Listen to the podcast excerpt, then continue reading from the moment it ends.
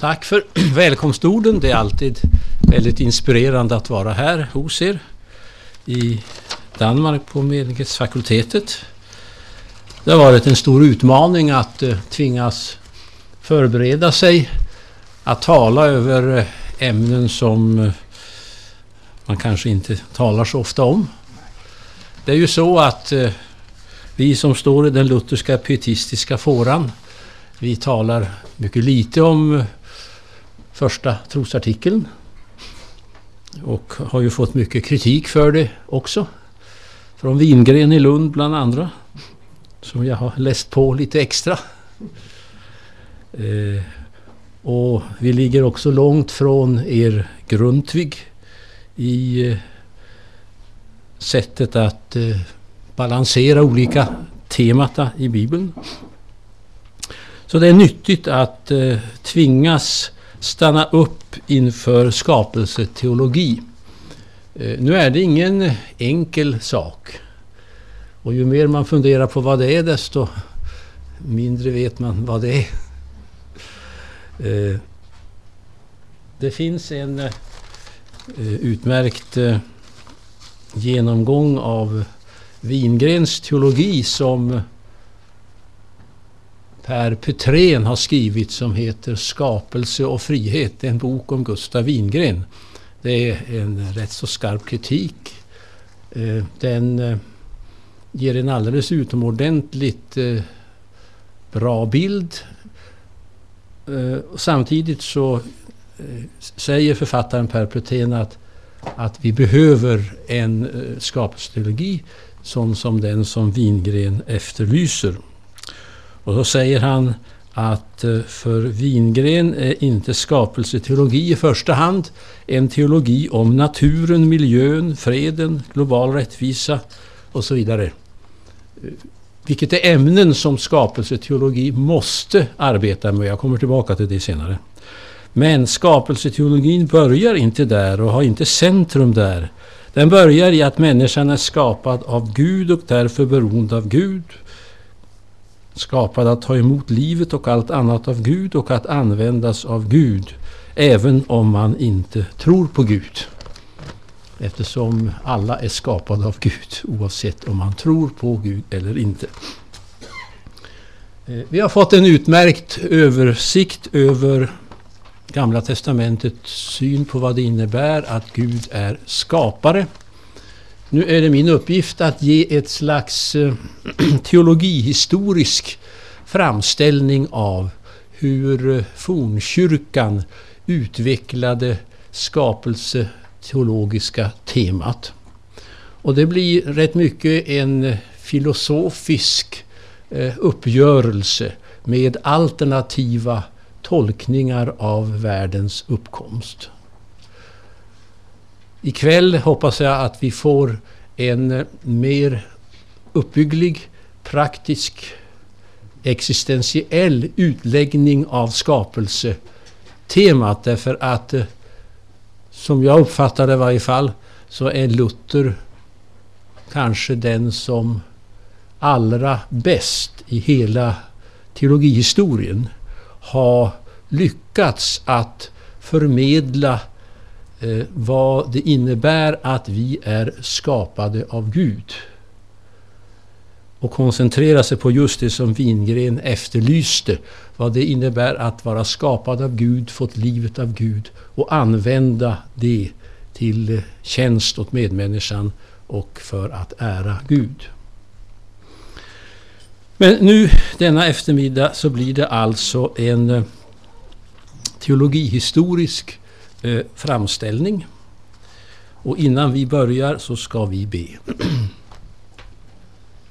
Tack käre himmelske far för att vi får tro på dig som skapare av himmel och jord.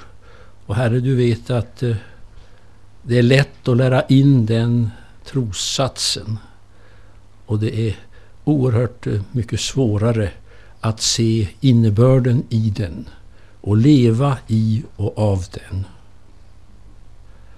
Herre, ge din heliga Ande så att vi får lite mer förståelse för vad det innebär under den här kursen och så att vi med glädje, frimodighet kan förkunna och undervisa om dig som skapare av himmel och jord, synligt och osynligt. Om det ber vi i Jesu namn. Amen.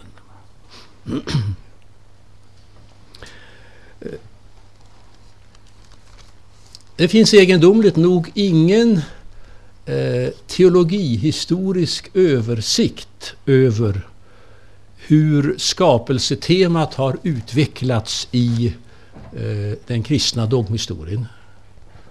Det finns det vad gäller försoningsmotivet, vad gäller inkarnationsmotiv, mer och mer vad gäller pneumatologi, men ingenting som eh, anger hur skapelsemotivet har utvecklats. Den som kommer närmast är en relativt nyutkommen bok av Colin Gunton i England, Skottland som heter The Triune Creator. Eh, den har getts ut i Edinburgh-serien av Constructive Theology. Kom 1998. Det är kanske idag den bästa översikten som finns och jag kommer att använda mig av den rätt så mycket. Kristna teologer har ju ofta hävdat att skapelsen, tron på att Gud har skapat världen, det tillhör den allmänna uppenbarelsen och den föreställningen finns hos alla folk, kulturer och i de flesta religioner. Det är en sanning med mycket stor modifikation faktiskt. Därför att det finns någonting som är speciellt och unikt med biblisk kristen skapelsetro. Och det är det som vi ska försöka mejsla fram idag. Eh, det som är unikt och specifikt med kristen skapelsetro, eh, vad är då det? Och jag ska försöka ge en eh, mycket eh, kortfattad summering av det och följer Ganten eh, från hans Triune Creator. För det första, det som är absolut unikt med kristen skapelsetro är att skapelsen är ex nihilo. Det är en skapelse av intet. Man måste välja mellan att ha en skapelse tro av redan existerande material kontra att ha en skapelsetro där man utgår från att Gud har skapat av intet. Och vilket man väljer av de två alternativet det ger mycket stora utslag mycket snabbt i en lång, lång rad andra frågor. Att Gud har skapat av intet Ja, det tillhör vår dogmatik. Vi var inne på det eh, under Karsten Wangs frågestund. Eh, vad finns det belagt? Eh, och eh, han sa mycket riktigt att explicit så finns det belagt i Andra Makaberboken 7.28. Men man kan lägga till att saken, konceptet, begreppet finns på många andra ställen i Gamla Testamentet. Eh, e- implicit. Däremot inte termen eller orden creatio ex nihilo, skapelse av intet. Det finns på samma sätt i Nya Testamentet, det ska vi se på i bibelstudierna. Men rent idéhistoriskt så lyfts det fram som det centrala budskapet om kristen skapelsetro av eh, apologeterna Theophilus från Antiochia, död 185. Och sen så får det en mycket central plats hos Tertullianus och eh, Ireneus i deras kamp mot eh, gnostikerna. Och sen ingår det i den eh, kristna dogmatiken. Eh, Inom parentes för er som är filosofi intresserade så kan jag nämna att eh, en av de senaste genomgångarna av creatio ex nihilo problematiken finns i boken Creation out of nothing A Biblical Philosophical and Scientific Exploration skriven av Paul Copan och William Lane Craig. Den senare är en mycket känd religionsfilosof som har eh, presenterat eh, det kosmologiska kalam-argumentet för Guds existens på ett eh, oerhört kraftfullt sätt så att eh, han nämns med all aktning av eh, religionsfilosoferna borta i USA där en av de ateistiska religionsfilosoferna klagar bittert över att idag är en tredjedel av alla i USA verksamma filosofer på universitet och eh, religionsdepartement teister. Vilket han betecknar som en fruktansvärt negativ utveckling. Och Craig är en av dessa. Och i den här boken får man en utmärkt genomgång av creatio ex nihilo eh, begreppet i Gamla Testamentet, Nya Testamentet, hela den eh, efterföljande diskussionen, både judendom och kristendom. Och eh, eh, sen så kommer han med filosofiska argument för det och har dessutom då en utomordentligt eh, fascinerande genomgång av de sju astrofysiska teorierna om universums uppkomst där han själv ansluter sig till The Big Bang och anser att den är bäst förenlig med kristen skapelsetro ex nihilo. Och han eh, gör ner eh, the steady state theory av Hoyle ordentligt och han kritiserar Hawkins uh, um, quantum vacuum theory ordentligt. Så här får ni en alldeles utmärkt översikt av många intressanta frågeställningar som jag som ni knappast kan få någon annanstans. Men nu till eh, skapelse av intet. Det är en akt, det innebär att det är en akt av gudomlig suveränitet och frihet. Gud är inte tvingad att göra det, han gör det av personlig fri vilja. Det implicerar att universum har en början i tiden så universum är skapat med tiden. Augustinus är den som lyfter fram det tydligast i sin skapelselära. Och universum är begränsad i rymd, som då the Big Bang Theory förutsätter. Universum är varken evigt eller oändligt. Dess existens för det fjärde är kontingent, det vill säga eh, det existerar inte med nödvändighet. Gud existerar med nödvändighet. Universum skulle också kunna vara icke-existerande. Det är fullt logiskt möjligt. Men Gud har valt att skapa och därför är det kontingent existerande. Och för det femte, det är Guds utåtriktade aktion, Guds utåtriktade handling. Eh, till skillnad från eh, de inomtrinitariska eh, handlingarna i treenigheten. För det andra, det är inte en godtycklig akt från Guds sida. Utan det är en akt som härrör från Guds kärlek, inte bara från hans vilja. Och eh, universum, skapelsen, existerar för ett syfte. Det ska bli någonting. Det ska gå någonstans. Och därmed har man tanken på universum som och framförallt om människan som universums centralfigur som en varelse och en skapelse i rörelse mot ett mål. Så det är en dynamisk skapelsetro, inte en skap statisk skapelsetro. Och här kommer nu treenighetens eh, roll in i utvecklingen. Därför att när eh, apologeterna och kyrkofäderna börjar att reflektera över vad skapelse är och Guds roll i skapelsen och relationen till andra religioner och andra skapelseuppfattningar så gör de det utifrån en trinitarisk förståelse av Gud. Eh, eh, ja, vi ska inte gå in på, på den problematiken så mycket men det, det är helt klart att man, man kommer fel, tror jag, om man utgår från det är uno deo som Thomas av Aquino gör. Man bör utgå från den treenige guden som de kappadociska kyrkofäderna gör. Då kommer man betydligt riktigare i en förståelse av treenighetsläran. Och Gud är alltså före skapelsen en Gud som lever i en kommunio, i en gemenskap.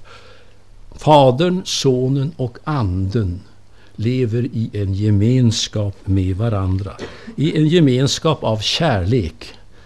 Eh, och den kärleken behöver i och för sig inte något mer. De har så att säga nog av den kärleksfulla gemenskapen av varandra. De behöver inte skapa världen för att eh, få ytterligare någon att ägna sig åt. Men av kärlek så skapar eh, svärden.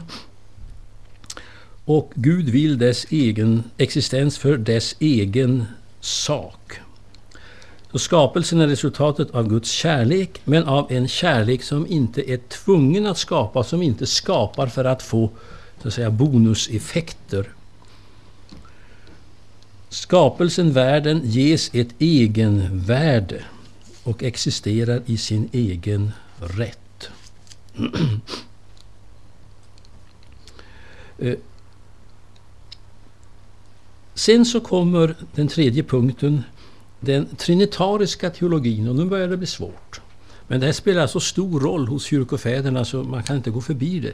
Gör det möjligt att förstå att skapelsen kan förbli i nära relation till Gud och likväl vara fri att vara sig själv. Och samtidigt hjälper treenighetsläran till att förklara hur man håller ihop Guds transcendens och Guds immanens. Som alltid har varit både ett tankemässigt problem och ett svårt problem i teologin. Man kan så att säga dra en linje under de sista 200 åren där man för upp de som har betonat immanensen mer och de som har betonat transcendensen mer. Den som liksom slog ett slag för Guds transcendens på nytt förra året var ju Karl Barth. Och han gjorde det kontra Schleiermacher och sedermera den liberala teologin som hela tiden betonade Guds immanens. Men det får ju inte bli för transcendent. Lika väl som det inte får bli för immanent. Och här kommer nu de kristologiska och pneumatologiska dimensionerna in i skapelseteologin. Därför att enligt Nya Testamentet så är det genom och i Kristus som Gud skapar. Och, och så lägger vi då där till um, Saltaren 104, 30, 31, Saltaren 33, 6 följande. Så är också Guds ande med och vi tar Genesis 1 givetvis. Så Gud skapar med hjälp av två händer, säger Ireneus som vi ska komma till. Det är med hjälp av ordet, sonen, och med hjälp av anden. Det är Guds två skaparhänder. Det är så att säga Gud som, ja nu måste man ju tala lite barnsligt, Gud så att säga, går ut ur sin Eh, absoluta transcendenta avgränsning och går in i den värld som han skapar med sina två händer och är immanent närvarande i den genom dessa två händer. Eh, men det är Gud själv som är närvarande i skapelsen genom Fadern och Sonen som är förmedlare av skapelsen. För det fjärde Eh, ja, det har jag redan kommit in på nu.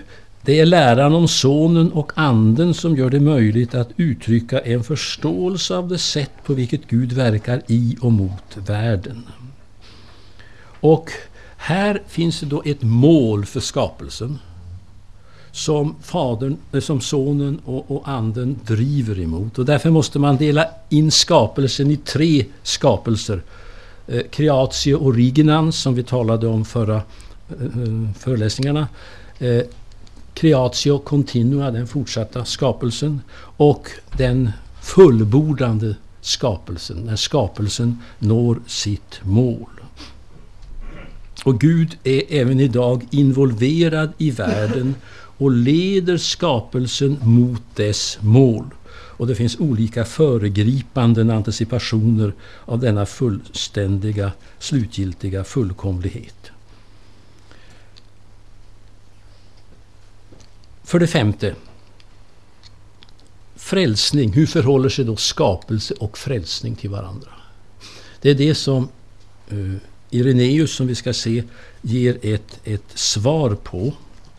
Uh, och därför så ska jag inte så mycket utveckla det, det temat.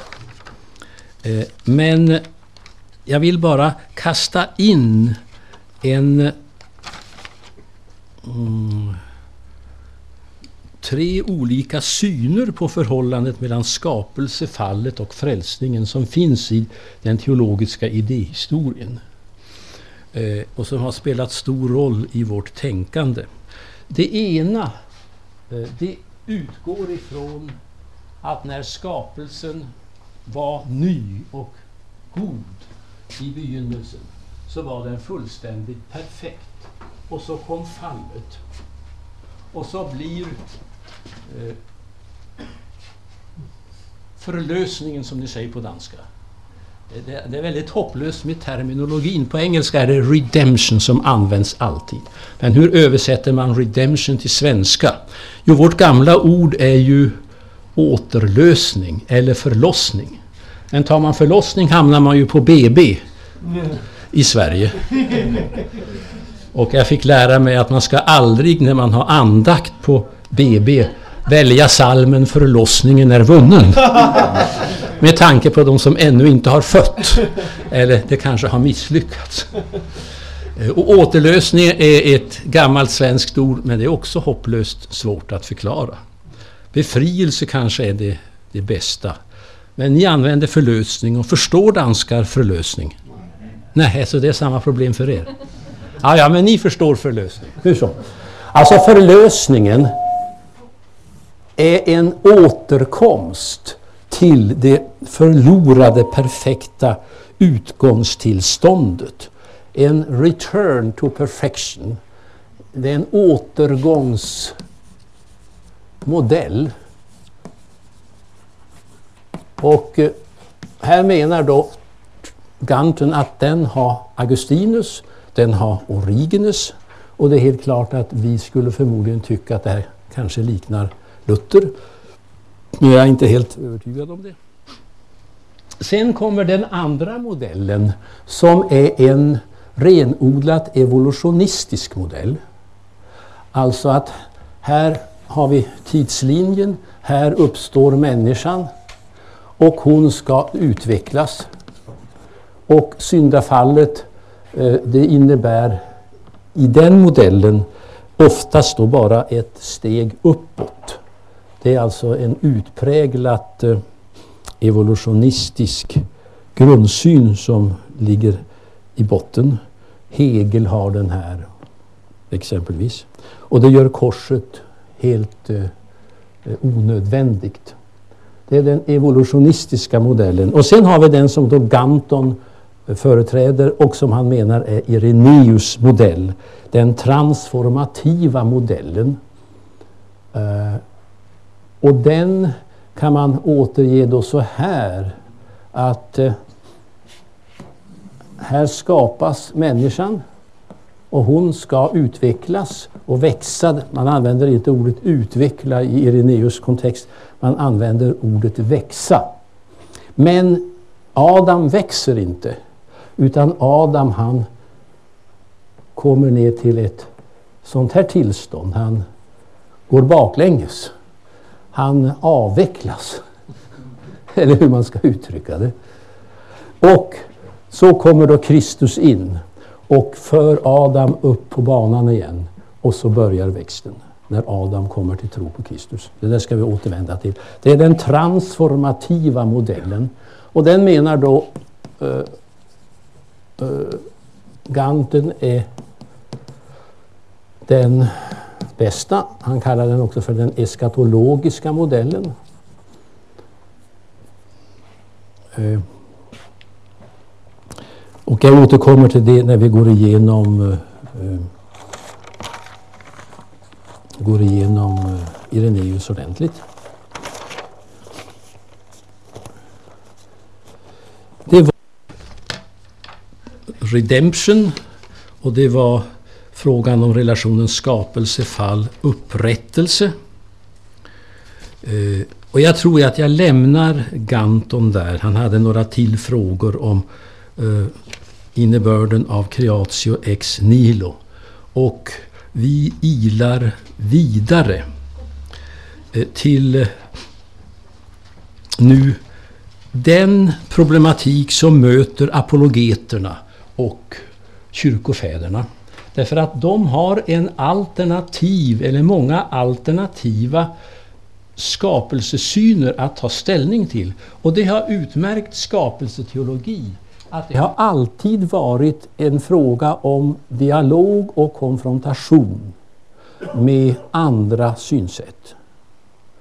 Och så är det än idag. Vi ska imorgon eh, ta upp frågan om evolutionsteori och skapelsetro. Det är bara en i raden av oändligt många liknande konfrontationer och dialoger och samtal som har uppstått. Vi kanske hinner idag med frågan om skapelsetro och ekologi och miljöförstöring. Det är en annan sån här frågeställning som vi har mött under de sista 30-40 åren i internationell eh, diskussion. Eh, och på det här sättet har skapelseteologi alltid varit ett samtal, en dialog och en konfrontation där den kristne teologen utgår ifrån en biblisk kristen skapelsetro och frågar sig hur förhåller sig denna till den fråga som jag nu får från evolutionsteorin eller de frågor som jag nu får från företrädare för Gaia perspektivet på, på ekologisk eh, balans eller eh, den kritik som kommer ifrån folk som säger att det är kristen skapelsetro som har bidragit till västerlandets miljöförstörelse. Människan har varit den som skulle råda över skapelsen och hon har varit en som har rått med som en exploatör. Och därför så ska man lämna kristendomen som religion eller man ska göra om kristendomen för att göra den mer skapelsetillvänd om man ska vara fortsatt kristen.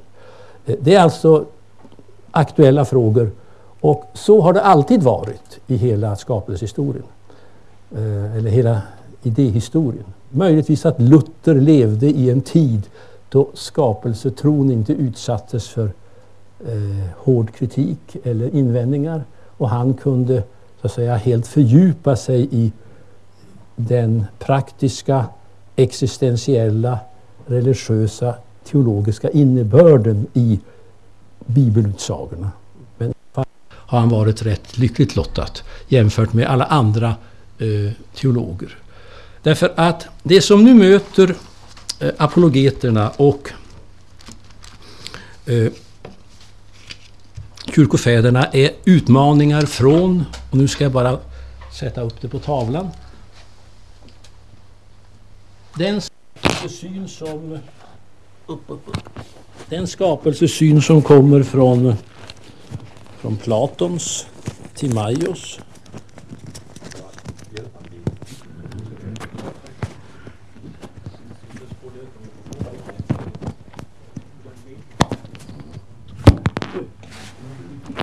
rörligt som skapelsen. Tack, tack. Jo, vi ska nu köra ta fram Platon först, för det är han som har i stort sett präglat de intellektuella i romerska riket. Och han utvecklar sin skapelsesyn i Timaeus som är en mycket mytologisk eh, form av dialog hos honom.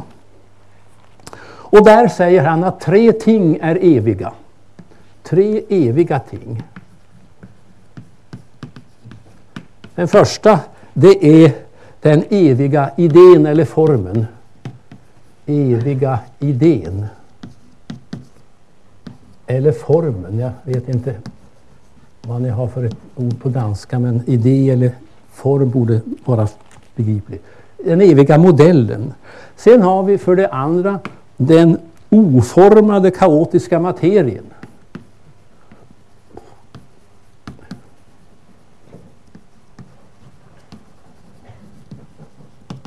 Och så har vi för det tredje demiurgen. Eller guden. Eller gudomen. Och vår skapelse har kommit till genom att demiurgen har fört samman den eviga idén med det oformade kaotiska, eh, den kaotiska materien. Och det sker genom en tvåstegsskapelse. Vi var inne på en tvåstegsskapelse eh, alldeles nyss. Tvåstegsskapelse. Enligt Timaios så är det först en um, ja, den är mycket krångligare än, än, än, än läroböckerna i filosofi anger för de förenklar det så man ska kunna begripa det. Mm. För att det är tämligen eh, virrigt och surrigt återgivet trots att det är den store Platon som har skrivit Timaios. Men det är alltså ett slags tidlös, perfekt cirkulär sfär som kännetecknas av de fyra elementen om vilka vi förresten sjöng i psalm 13. Eld, vatten, luft och jord. Även om eh, jag tror det var Brorsson som hade ersatt jord med sand i, i psalm 13 om du tittar på de ena verserna. Eh, och eh, den konstituerar en fysisk kropp som är hel och komplett med en själ i centrum och denna själ genomtränger hela Eh, den här typen av skapelse. Och den är så att säga en himmelsk skapelse. Och den är modellen för den jordiska skapelsen, vår värld. Så först skapade demiurgen så att säga eh, en himmelsk skapelse. Och sen så skapas vår värld som är då mycket lägre eh, värld och har en mycket mindre grad av verklighet i sig. Det Aristoteles gör sen, det är att han eh, avskaffar han avskaffar demiurgen och han avskaffar de eviga idéerna. Och ni har säkert sett Rafaels berömda tavla från akademin i Aten där Platon står och pekar uppåt och säger verkligheten finns i idéernas värld. Under det att Aristoteles står och pekar rakt ned och säger verkligheten finns i det sinnligt varseblivna. Det är två skilda verklighetsuppfattningar. Men problemet med Aristoteles är nu att han hävdar att skapelsen, som vi säger, är på något sätt evig. I varje fall himlakropparna är eviga. Det här kommer sen att bli ett stort problem när man får tag på Aristoteles metafysik. Det är de muslimska forskarna som gör det först. Och sen kommer de till de kristna forskarna på 11-1200-talet och det blir då Thomas av Aquino som ska försöka kristna Aristoteles på den här punkten. Om han lyckades med det eller inte, det, det diskuterar de lärde, vi ska inte gå in på det. Eh, men det visar alltså Thomas utmaning. Det var Aristoteles eh, på ett sätt ateistiska världsbild med himlakroppar som evigt existerande. Stoicismen hoppar vi över, den var panteistisk och det är ju en utmaning mot creatio ex nihilo dogmat. Och så tar vi Plotinos som var den som kom att jämte Platon påverka alla religiösa tänkare under många hundra år. Plotinos som dog 270 efter Kristus. Och han hade ett hierarkiskt universum som var oerhört komplicerat. Eh, där han hade först eh, högst upp det ena. Jag vet inte om man ska säga det ena eller den ene.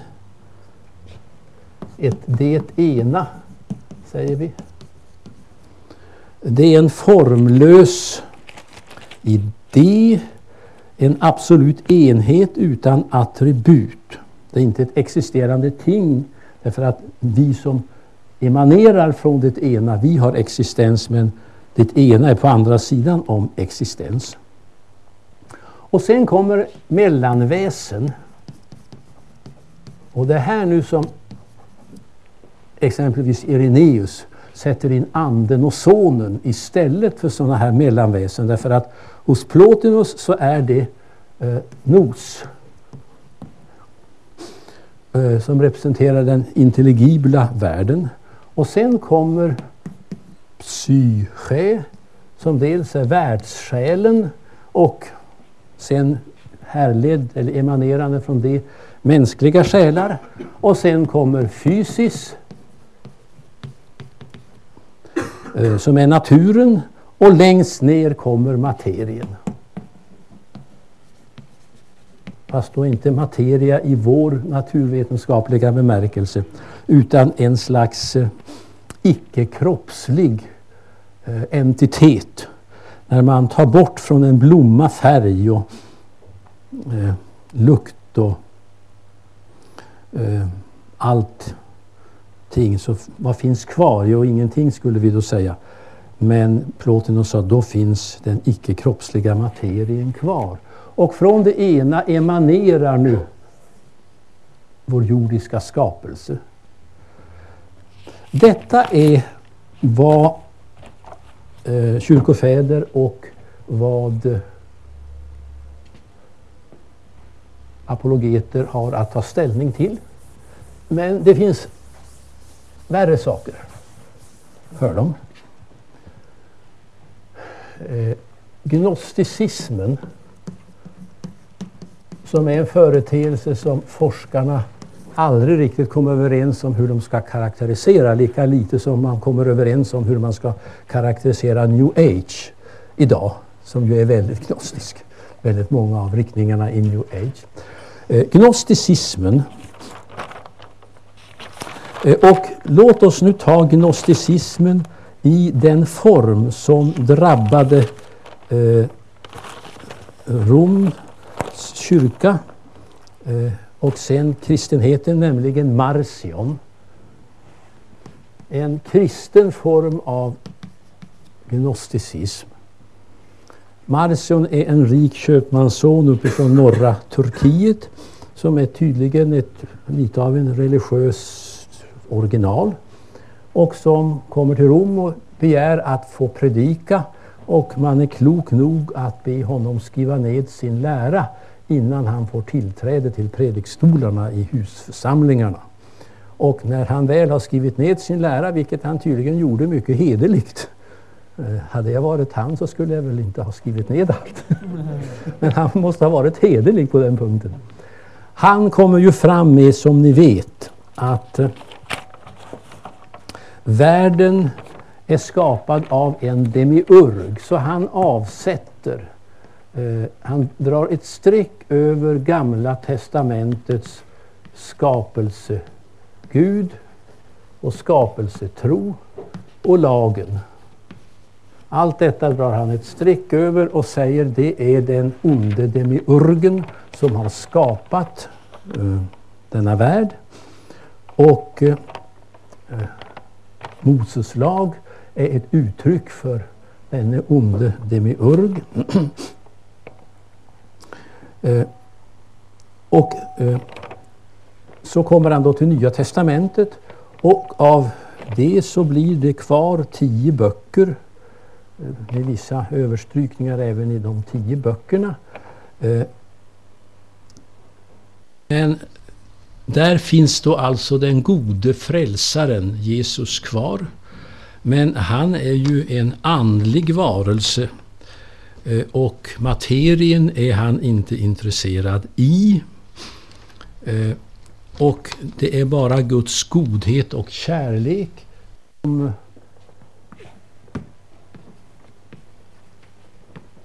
är acceptabel. Guds dom och det, det stryks fullständigt bort. Och det är ju det draget då som i modern skandinavisk, i varje fall i modern svensk eh, kristendom är så oerhört påtagligt. Att vi har en lång rad mycket påtagliga företrädare för Marcion i svensk eh, kristenhet för närvarande.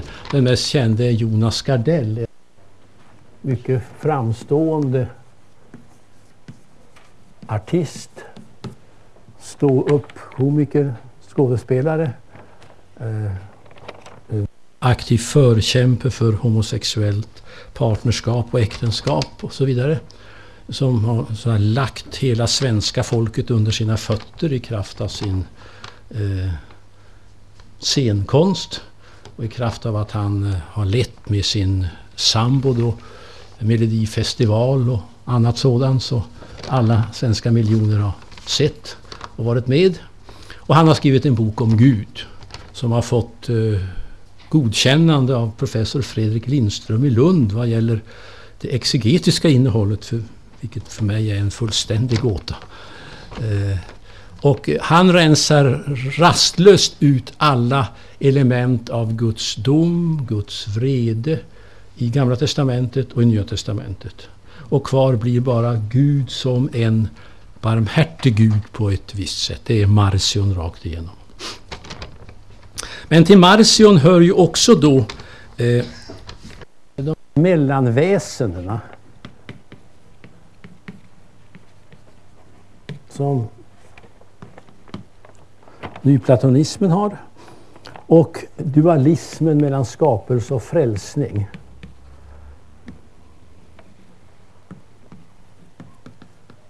Och en oerhört negativ syn på materien. Eh, och det leder ju då till två etiska möjliga konsekvenser. Den ena är att asketism, man ska förtrycka kroppen, är det riktiga. Och det gjorde man ju i marcionismen. Man fick ju inte gifta sig. Eh, de som var gifta fick fortsätta att leva ihop i varje fall. Men de som var ogifta och blev marcioniter fick inte gifta sig. Och trots detta så växte den kyrkan rätt kraftigt och fanns kvar till 1800-talet. Det är ett, eh, det är ett intressant fenomen rent eh, religionshistoriskt. Eller så eh, drar man den etiska att kroppen, ja den kan man göra vad som helst med. Total libertinism. Så båda de etiska konsekvenserna drog olika former av kristen gnosticism. Och man kan säga att gnosticismen var en kristen heresi och var den svåraste utmaningen för den unga kristna kyrkan. Eh, detta är vad som apologeter och kyrkofäder har att ta ställning till. Och nu ska vi koncentrera oss på Ireneus efter pausen. Men vi kan också säga att Augustinus fortsatte den här kampen. I hans fall så var det en kamp mot manikeisk dualism. Han hade först varit manike. Och den betraktade det kroppsliga och materien ännu mer negativt än någonsin Marcion eller kristen gnosticism hade gjort. Han blev sen nyplatoniker och det var det som hjälpte honom till en, en, vägen in i kristendomen, säger han i sina bekännelser. Men vi har sett vad nyplatonismen innebär. Så han kämpade på två fronter. Och sen har vi sagt att Thomas han kämpade mot Aristoteles i sin skapelselära och skapelseteologi.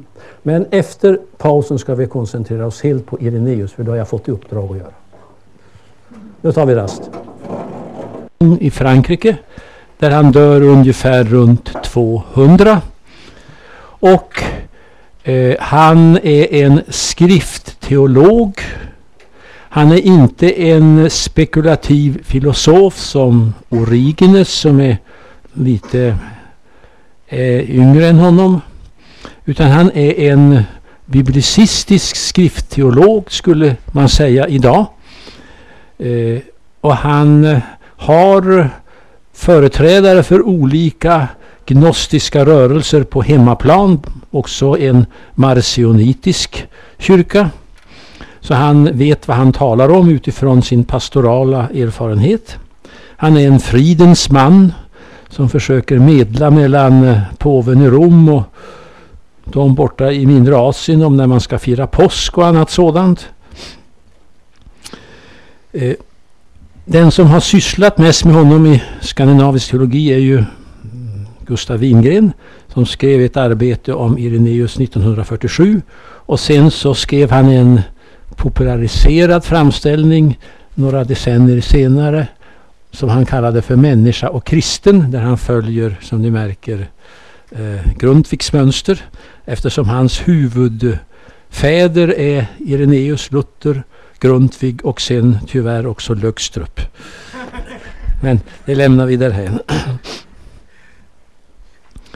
Eh, och det som nu Ireneus gör i sin uppgörelse med olika typer av gnosticism är att han för det första slår fast att Gud, skaparen i Gamla Testamentet, är identisk med Gud, frälsaren i Nya Testamentet. Gud, skaparen, är identisk med Gud, frälsaren. I Nya Testamentet. Så det är en kontinuitet mellan Gamla och Nya Testamentet. Det är en kontinuitet i Guds handlande som skapare och frälsare. Och det andra som han gör är för att motverka tanken på mellanväsen så inför han tanken att Gud har två händer. När han skapar, det är sonen och anden. Och när han talar om Gud på det här sättet så är det underförstått Gud Fadern har två händer. Sonen och anden. Så han har alltså inbyggt ett trinitariskt tänkande i sin eh, teologi. Eh, och han betonar då kontinuiteten mellan gamla och nya testamentet.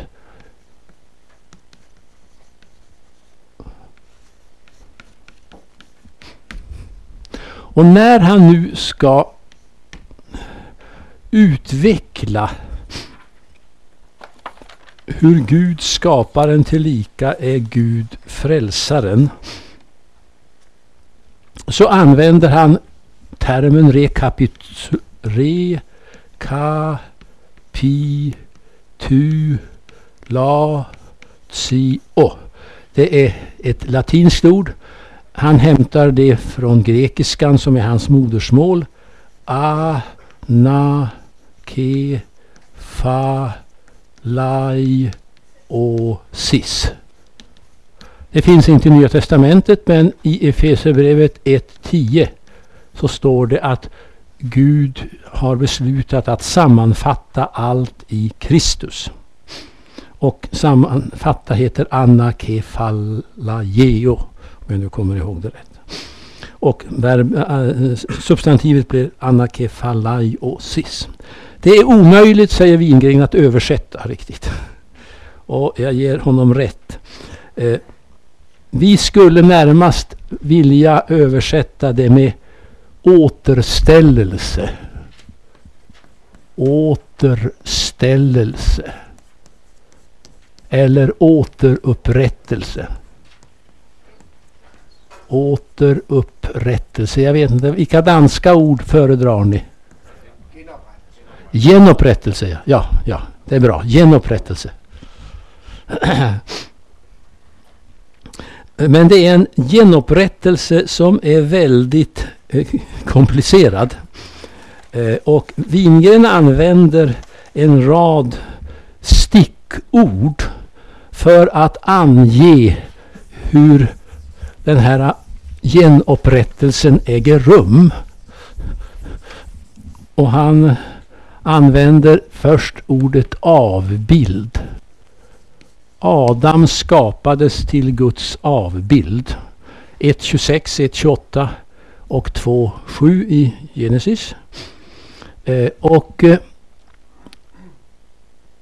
när Adam så att säga gör entré på skapelsens scen så är han Guds avbild. Men det som är det intressanta är att han är ett barn. Han är fullkomlig i den bemärkelsen att han är inte syndig. Men han kan bli ännu mer fullkomlig. Eh, det är en relativ fullkomlighet.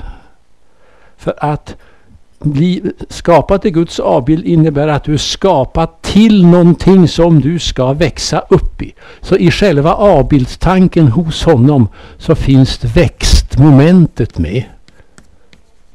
Växtmomentet. Eh, vi kan helt utesluta ordet utveckling eftersom det kommer in långt senare i europeisk idéhistoria på allvar. Och det är helt klart att det här han avviker sen från Augustinus. Och även från Luther, även om Luther också har ett växtmoment med i avbildstänkandet. Om Adam icke hade syndat skulle han ha växt och blivit så att säga ännu mer Guds avbild på något sätt. Kan också Luther säga. Hur som.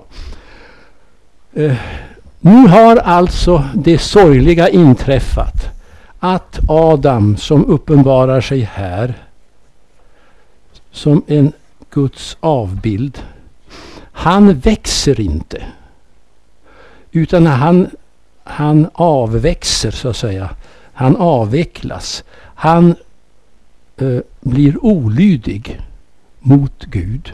Och mister det löfte som han har om oförgänglighet över sig. Han är skapad för oförgänglighet.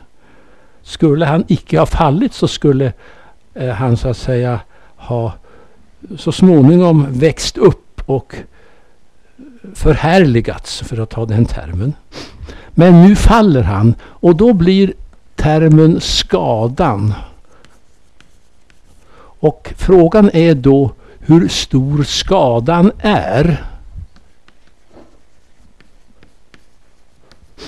Och det är klart, där är det förmodligen en viss skillnad mellan Ireneus och Augustinus. Att för Augustinus är skadan större än den blir för Ireneus. I varje fall så sägs det i handböckerna. Eh, och det är väldigt svårt att veta om de eh, har, säger rätt eller inte. När jag skrev min egen avhandling om människan som skapat en Guds avbild och fallen i synd enligt Helmut Thielicke en gång i världen. Så gick jag igenom avbildsföreställningen i den kristna idéhistorien. Och jag skrev av de stora tyska verken, Religionen, Gegen, Geschichte und Gegenwart och allt vad som fanns. Och så var Lars Thunberg som sen blev lektor här på eh, Århus universitet. Han var min opponent. Och han kunde belägga att nästan allt som stod i religion, in, Geschichte det var fel. Det var inexakt. Så jag fick ju ändra på precis allting. Så det har gjort att jag har blivit lite mindre troende på de stora handböckernas riktighet. Men man kan ju själv inte göra grundforskning, det är ju helt omöjligt. Nåväl, skadan, hur stor är den? Hur djupt är fallet så att säga? Hur djupt är den bakåtgående rörelsen? Ja, det, det, det, det svarar inte, sådana frågor svarar inte Irenaeus på. Vi tycker det ska vara intressant att veta det. Sen så kommer då nästa punkt är striden. Därför att till återupprättelsen hör nu att Kristus som är sann Gud och sann människa. Han antar nu Adams eh, position.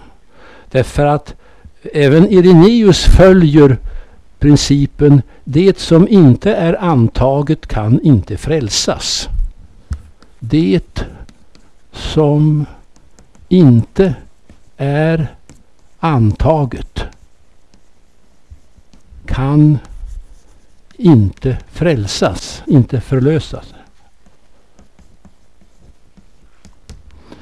Och därför så måste Kristus identifiera sig med människan i hennes skada. Det där är ju någonting som vi eh, känner oss förtrogna med. Och utkämpa en strid för att eh, befria människan ur hennes fångenskap. Och de bilder som nu Ireneus använder för att beteckna skadan, det är fångenskap. Och nu gäller det för Kristus att befria den fångna människan. Fångenskap, befrielse, olydnad, lydnad, eh, död, liv. Eh, dessutom så kan också Ireneus eh, tala om, ja han talar också om kamp, seger givetvis. Kamp, seger. Och eh, så har han en trefaldig syn på lagen. Han kan också tala om skadan ur lagens synpunkt, men det utvecklar han inte alls på det samma sätt som Luther gör. Nämligen den ursprungliga goda skapelselagen Eh, med vars hjälp Ireneus skulle växa om han var lydig. Så skulle han växa i, i, i Guds likhet. Men sen kommer den mosaiska lagen som fördömer. Och den tillhör då fångenskapsredskapen givetvis. Men så kommer eh, genom Kristus återställelsen av den ursprungliga lagen som Adam sen med glädje när han är frälst eh, vill uppfylla. Det tänkandet finns också hos, hos Ireneus. Men mest så finns eh, död, liv, olydnad, lydnad, fångenskap och befrielse. Och striden, ja, och Kristus han identifierar sig nu med detta. Eh, han måste så att säga gå ner där Adam befinner sig. Och för att kunna återställa Adam. Och det där är ju väl utvecklat och mycket bättre utvecklat hos Paulus än det är hos Ireneus. Så det behöver jag inte säga så mycket om. Men, men, men det är helt klart att det är från Paulus som Ireneus hämtar eh, detta. Men han utvecklar det inte alls lika, lika kraftfullt som Paulus gör. Men det är mycket påtagligt att det sker en identifikation med, med skadan. och eh, jag ska ta och läsa ur en liten fin bok som heter Bevis för den apostoliska förkunnelsen som Ireneus skrev för en lekman som finns på danska och på svenska. Eh, och som är ju väldigt skickligt skriven. Han är, han är enormt skicklig. Eh, han hade journalistisk snits när han skrev Irenaeus. Han hade gjort stor succé i Kristeligt Dagblad och andra. För han, han kunde uttrycka det så det satt alltså. Det, det ser man ju. I paragraf 38. Gud, Fadern, var full av barmhärtighet. Han sände sitt skapande ord, alltså Jesus Kristus, som kom för att frälsa oss och uppehöll sig på samma ställen och i samma omgivning som där vi miste livet. Alltså, han identifierar sig med Adam här. Eh, det som avviker från en luthersk tolkning är att Guds dom och vrede lyfts nästan aldrig fram i Ireneus eh, språk. Utan människan är den fångne under djävulen som har förfört henne. Det, det betonas starkare. Men där löser han henne från hennes bojor. Och det är då striden som talar om detta. Och striden enligt då eh, Ireneus, och jag tror att Wingren återger Ireneus rätt här. Vet, problemet med Wingren är att man vet aldrig när han skriver om Luther om det är Luther eller Wingren när han skriver om Ireneus, är det här den historiska Ireneus tankar eller är det Wingren som han tycker att Irenaeus borde ha uttryckt sig.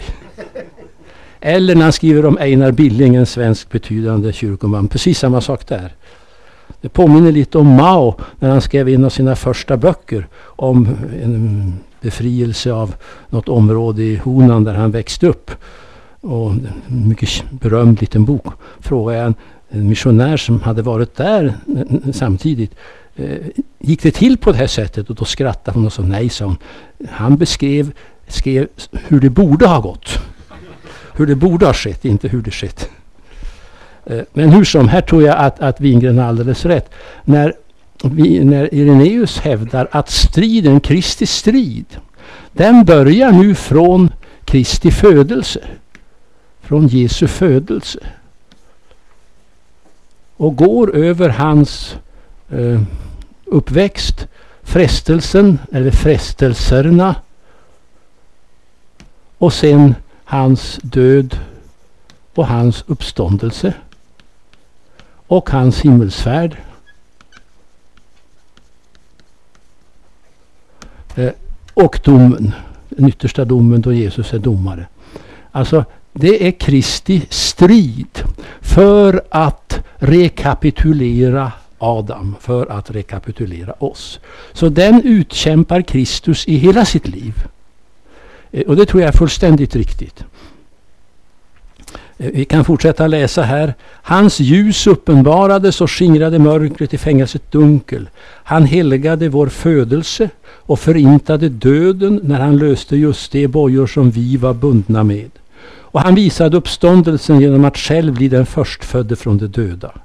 I sig upprättade han den fallna människan genom att föra henne upp mot himlens högsta höjder genom Faderns härlighets högra hand så som Gud hade lovat genom eh, profeterna. Eh, det finns många fler sådana här passager. Men alltså, eh, här är det fråga om att han helgar och befriar oss från början och rakt igenom hela vårt liv och för oss upp till Faderns högra sida i härlighet till sist. Eh, detta är striden som Kristus utför. Och det är klart, när man då frågar vilken försoningslära ansluter sig då Ireneus till så är det klart att det blir närmast kampsegermodellen eh, som Aulén utvecklade. Eller kampsegermodellen som den finns i Nya Testamentet. Däremot finns mycket lite av ställföreträdande offermodell eller ställföreträdande strafflidande modell eh, hos, hos Ireneus. I varje fall så som Wingren eh, skildrar honom. Eh, och han är fullkomlig i allt. Som den förstfödde i Faderns tanke var Kristus det fullkomliga ord som styrde och ordnade allt på jorden, som jungfruns förstfödde en rättfärdig och helig människa, from, god, välbehaglig för Gud, fullkomlig i allt, genom att han räddar alla som följer honom från helvetet. Det är en oerhört Eh, Eh, reell verklighet för Irenaeus. Som den förstfödda av de döda är han också den som leder till livet hos Gud. ja, jag måste läsa lite andra saker så får ni liksom känna på hans sätt att uttrycka sig. Paragraf 33. Liksom människan blev slagen, föll och dog genom en jungfru som var olydig, Eva så var det på samma sätt som människan tog emot livet genom den jungfru som lydde Guds ord efter att ha blivit förd till livet genom livet. Med stort L. Den passagen förstår jag inte riktigt. Det, det är Maria han tänker på. Ty Herren kom för att uppsöka det förlorade fåret och det var människan som var det förlorade fåret. Därför fick han inte någon annan kroppslig gestalt än den som han hade fått genom henne som var av Adams släkt. Det var nödvändigt att Adam skulle återupprättas, här har vi anakefalageo, i Kristus för att det dödliga skulle uppslukas av odödligheten. Och Eva i Maria för att en jungfru skulle kunna vara förespråkare för en jungfru och undanröja och förinta den jungfruliga olydnaden genom den jungfruliga lydnaden. Och så fortsätter han, det här är mest berömt, paragraf 34. Överträdelsen, det här är journalistiskt skickligt. Överträdelsen som skett vid trädet undanröjdes genom lydnaden på trädet. Ja. Människosonen var lydig mot Gud, spikades på trädet, om inte gjorde kunskapen om det onda, förde in och skänkte kunskap om det goda. Det är ont att vara olydig mot Gud, liksom det är gott att vara lydig mot Gud. Och här kommer då faktiskt ett citat från Jesaja 50, men inte från Jesaja 53. Det använder han inte i den här boken alls. Genom lydnaden som han genomförde ända till döden då han hängde på trädet upplöste han alltså den gamla olydnaden som kom genom trädet. Ja, det var striden som Kristus utförde och liksom han repeterade allt det Adam hade gjort men han lyckades så att säga. Och Evas eh, olydnad den repeterades av Maria men genom med lydnad. Så eh, väver han ihop det. Han har ingen, så vitt jag förstår, mm, mariologi i senare katolsk bemärkelse. Utan det är helt enkelt eh, typologisk jämförelse han gör. Och sen kommer då växten. Och återigen, växten, den sker då hos Jesus att han växer till i nåd och vishet i Lukas 2. Han besegrar frestelserna mot Adam som föll. Och Jesus besegrar frestelsen i ett semane. Eh, och på det sättet så eh, har så att säga människan nu som förenas med Kristus en möjlighet att växa på samma sätt. Och då blir så att säga upprättelsen någonting mycket större.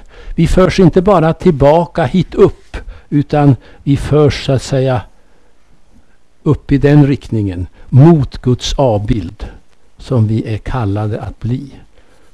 Och eh, eh Wingren är mycket noga med att betona att för Ireneus så är förlösningen något mer än att vara ursprungligt skapad god. Det är inte bara en återgång till utgångsläget. Utan därför att Gud är skaparen så blir det alltid något mera. När Gud skapar något nytt så skapar han någonting ännu mycket bättre än det som han en gång sa var gott.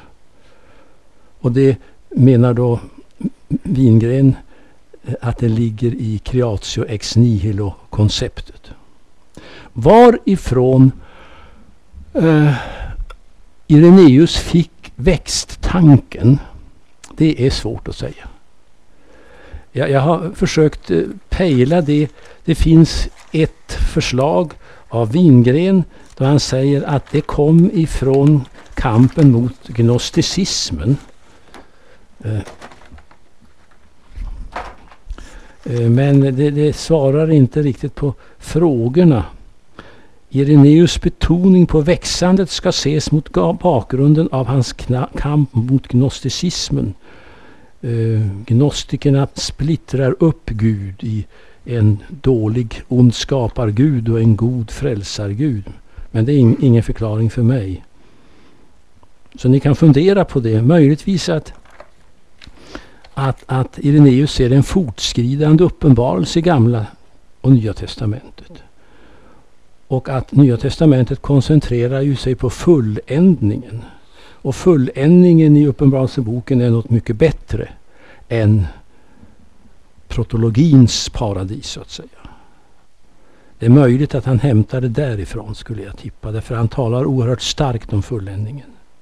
Och han talar ju om en, en upprättelse som ska gälla hela skapelsen. Han har ju också en lära om tusenårsriket där, Ireneus. Eh, för att liksom eh, ge uttryck åt eh, materiens och skapelsens godhet. Och den måste på något sätt förverkliga sig i alla dimensioner på denna eh, världsscen. Det är därför som han har med ett tusenårsrike av något slag. Men som sen så att säga når en ännu högre höjd i samband med Kristi återkomst och återupprättelsen av hela universum. Eh, det som nu är intressant är här att kyrkan spelar en roll. Och en mycket stor roll för eh, Ireneus. Och det bör man ha med för att vara, väldigt, vara schysst mot honom. Och det innebär att eh, hur dras nu den enskilde Adam idag in i den här läkedomen som Kristus har gjort möjlig, den här befrielsen? Jo, platsen där det sker är kyrkan. Eh, eller församlingen. Och den bygger nu på dopet. Här, kommer dopet att få en väldigt stor roll. Om den har det hos Ireneus eller om det är Wingrens sätt att accentuera det, det, det låter jag vara osagt. Därför att eh, när man läser modern ortodox teologi som de ortodoxa teologer som är verksamma i Kyrkornas världsråd och jobbar med frågan om justice, peace and the integrity of creation. Och när de då presenterar den antropologi som de menar är mycket bättre än den västerländska förvaltarskapsideologin när det gäller att ta ett ekologiskt ansvar för, för, för miljön.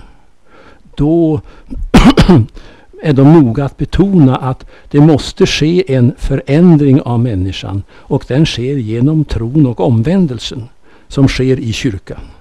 Och genom dopet förs man då sakramentalt in i kyrkan. Men man har med både tro och omvändelse i den diskussionen. Och det har faktiskt inte Wingren när han presenterar Irenaeus alls. Nåväl, dopet är den aktivitet där Kristus drar med oss efter sig genom döden till uppståndelsen. Så striden fortsätter och växten fortsätter i våra liv genom en död och uppståndelse med Kristus. Här kommer eh, Irenaeus faktiskt relativt nära Luthers dagliga omvändelse. På ett sätt. Så kyrkan blir mellanledet mellan Kristus och mänskligheten. Det är mellanledet mellan Kristi uppståndelse och all framtida uppståndelse. Och det får två konsekvenser. Eh, för det första så när man föds, säger Wingren, så kommer i regel huvudet först om det går bra. Sen kommer kroppen. Och på det sättet Kristus, huvudet i församlingen, har kommit först, har uppstått först. Och sen kommer kroppen med viss möda efter. Nej, det ska den inte göra. Den ska komma efter med samma kraft en gång. Eh, och för det andra, eh, den döpte blir förmedlare av livet till andra. Församlingen är ju en liten del av mänskligheten. Det här är enda gången jag har hittat något om evangelisation i Wingrens teologi. Församlingen är en liten del av mänskligheten. Runt om kyrkan lever alla folk. Matteus 28, 18, 20. Som i detta nu är den väntande, den oförlöste Adam. Församlingen som helhet är en kropp som lever för sin nästa, ett redskap som läkaren brukar för att nå det människofält där smittan härjar. Det vill säga Människan, mänskligheten är härjad av en svår sjukdom, en svår bacill. Men kyrkan har botemedlet. Och det är vår uppgift att ge medicinen så människan kan bli helad. Det är den bild han använder. Därför är kyrkans livsform rörelse, resande och förflyttning. Och det är väldigt bra missionsteologi. Det är väldigt bra missionsteologi. Nåväl, det slutar så småningom i fulländningen.